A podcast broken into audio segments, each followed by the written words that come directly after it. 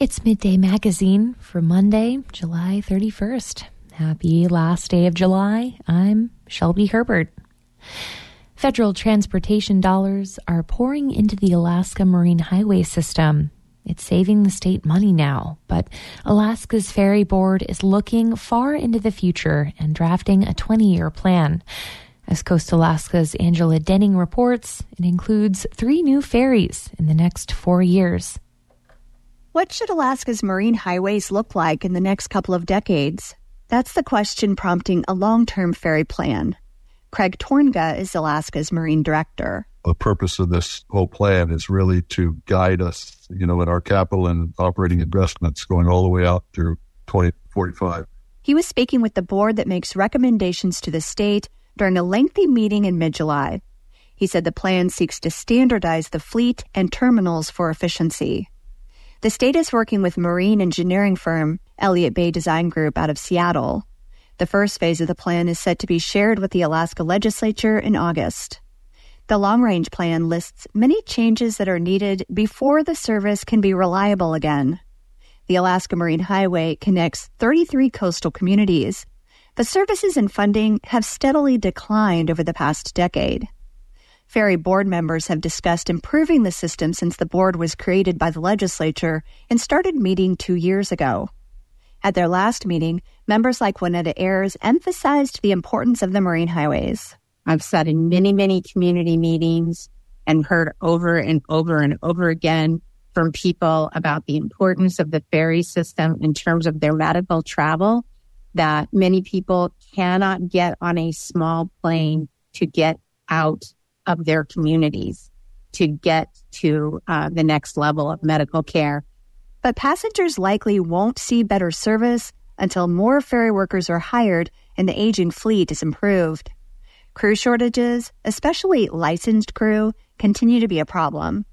The plan seeks to keep eight vessels serving 35 ports of call over the next three years and one vessel in maintenance. However, only six ferries are running this summer. There are no reserve ferries on standby for emergencies or unplanned maintenance needs. And that will continue to create reliability issues until the fleet size is increased, the plan states. That's supposed to happen in the next few years. Three new ferries are to be added to the fleet by the end of 2027. One of them will be a hybrid model, and one will be electric.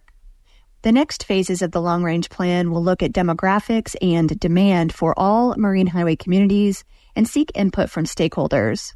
A draft of the 20 year plan is expected to be finished next summer. Board member Norm Carson encouraged the engineers to get data from locals. He's lived in Pelican on Chichagof Island since 1967 and says the population fluctuates. The community probably at least doubles in size between April and, say, October. So what you see on a census data is not nearly accurate. Get a hold of myself, the mayor, or somebody like that for more information. Juliet Lehman with the engineering firm assured the board that getting local feedback is part of the process. She says they'll be checking with stakeholders to make sure the data in the plan meshes with reality. To receive input from community members to ensure that the data set is a collection of information that is accurate, up to date. Like you said, maybe some of our sources don't have the nuance that a community member would have firsthand knowledge of. The state of Alaska spent just $7.5 million operating ferries last year. That's over $100 million less than it spent in 2015. That's because the federal government is sending transportation money throughout the country, including nearly $97 million to Alaska ferries last year.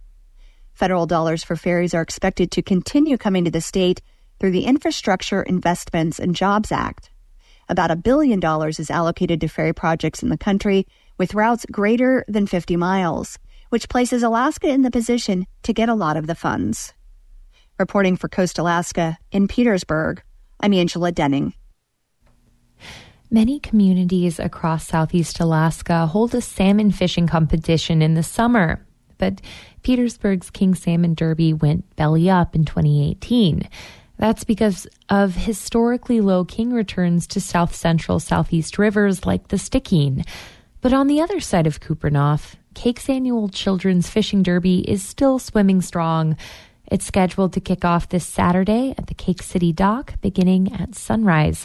Participants can enter their catch from 9 a.m. until 2 p.m. that day. Pre registration isn't required and participation is free. Youth up to 16 years of age can join in the fun. Life jackets, lender rods, and reels, as well as hot dogs and beverages, will be provided at the event. Prize categories are for kids aged 5 and under, ages 6 to 12, and ages 13 to 16. This year, organizers are bringing back classic competition categories like the largest saltwater fish by weight, the largest freshwater fish by length, and a casting contest. Organizers are also, ca- also casting in a few new categories, such as one for the ugliest or most unique fish. There's another category for the most colorful fish, which could include the vibrant China rockfish or kelp greenlings known to inhabit the area. The day's winners will be declared and the prizes handed out after the weighing closes at 2 p.m. The event is the result of a collaboration between the U.S. Forest Service, Kake Tribal Corporation, the Organized Village of Kake, the Alaska Department of Fish and Game, and the Northern Southeast Regional Aquaculture Association. For more information, you can contact Amanda Davis at 907 209 2331. The numbers are in for the first opening in the summer troll fishery for king salmon in southeast Alaska. The 12 day season saw more Chinook landed than expected, despite fewer boats being on the water. Robert Woolsey reports from Sitka. Southeast trollers brought in about 85,000 king salmon from July 1st to July 12th, about 8,000 fish over the target for the first opener of the season. At first, it might look like enthusiasm played a role, as it was only on June 21st that the U.S. Ninth Circuit Court of Appeals issued a stay that allowed the fishery to occur at all. But that was not the case. Grant Hagerman manages the troll fishery for the Alaska Department of Fish and Game. He says even fewer trollers participated this summer than in 2022. Uh, you know, we had 580 roughly participants in that king fishery last year and we're, you know, just over 500 for this opening. As recently as 10 years ago, Hagerman says it was more typical to see 800 trollers during the first Summer King opener.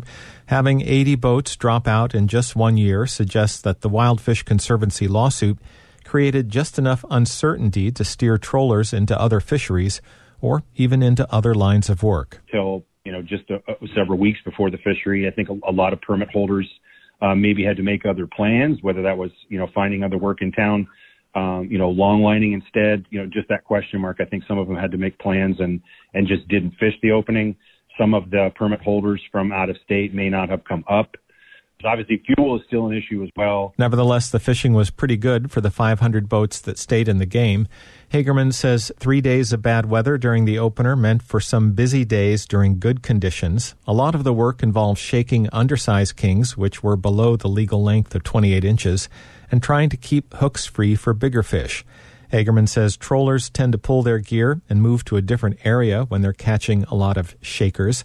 The average weight of legal fish was 11 pounds. And surprisingly, legal fish that are, you know, even under the 10 pounds, you know, they're just kind of long and skinny. There's a fair amount of those. But um, so it's you know I wouldn't say like alarmingly low compared to to recent years, but you know for the long term, yeah, it's it's still down. Hagerman says prices were comparable to the long term average for summer kings, between five and six dollars per pound. The market forces that created low prices for Alaska's sockeye fisheries have not been a factor for kings.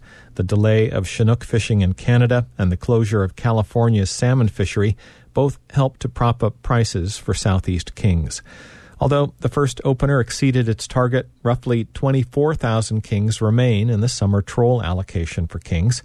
Hagerman anticipates that the Department of Fish and Game, after accounting for landings in the sport and commercial net fisheries, will make an announcement regarding a second king opening on August 4th. Reporting in Sitka, I'm Robert Woolsey. A labor dispute in Skagway between White Pass Yukon Route and its rail workers has ended.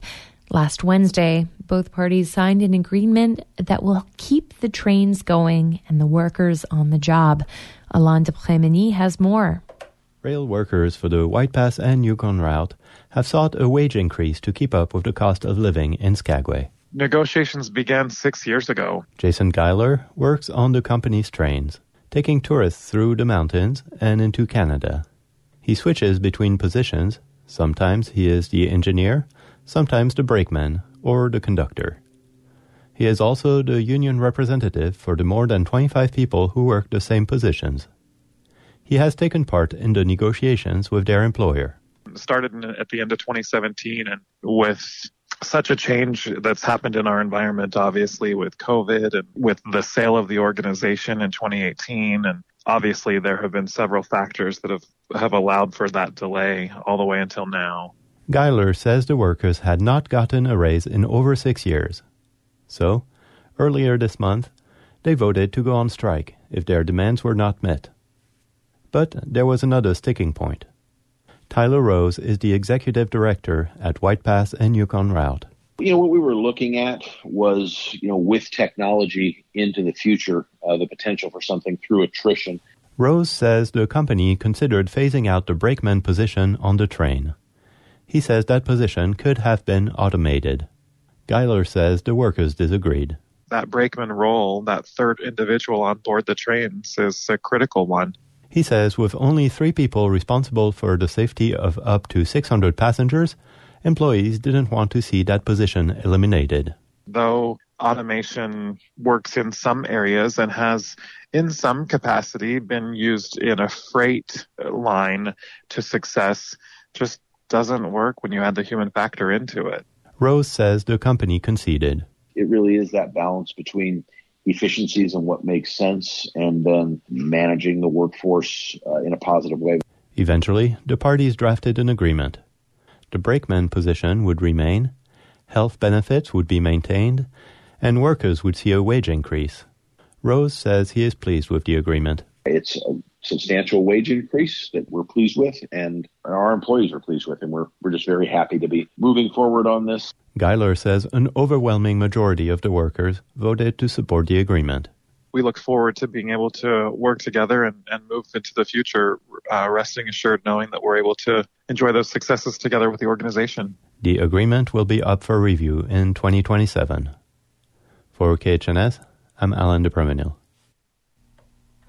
Wrangell will no longer contribute any local funding to a state children's social worker based on the island. The community had been splitting the position's salary with the state for the past year. The worker is meant to help advocate for minors in unsafe or abusive situations. But Wrangell's elected leaders have voted against contributing even partial funding for the position. Wrangell was the first community in Alaska to make a deal with the State Office of Children's Services to have a children's social worker based in town. Every other OCS position in Alaska is fully funded by the state itself. In June, Wrangell's Borough Assembly struck the 50% funding from its annual budget.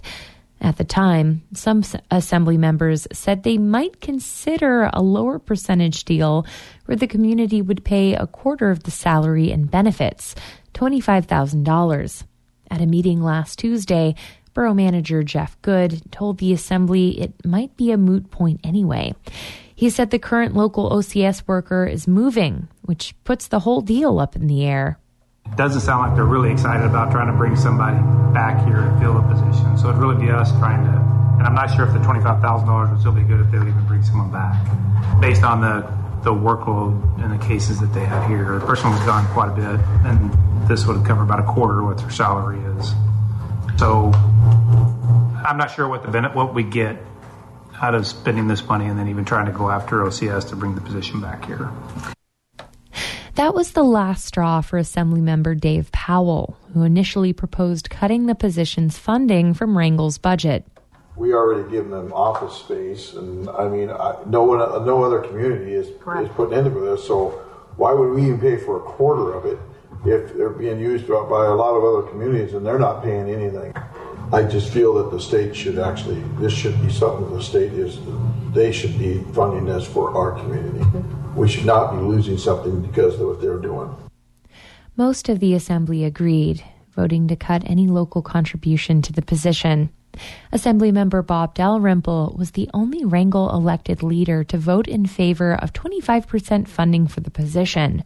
Borough Manager Good clarified that it won't be the end of a children's social worker ever coming to Wrangell, but they likely won't contribute uh, won't continue to be based on the island. As calls come in, they will still bring somebody here on a case by case basis as needed.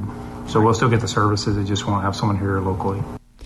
If the state does decide to fully fund a position based in Wrangell, local officials say they are still willing to provide office space in the community's public safety building. For KFSK, I'm Shelby Herbert.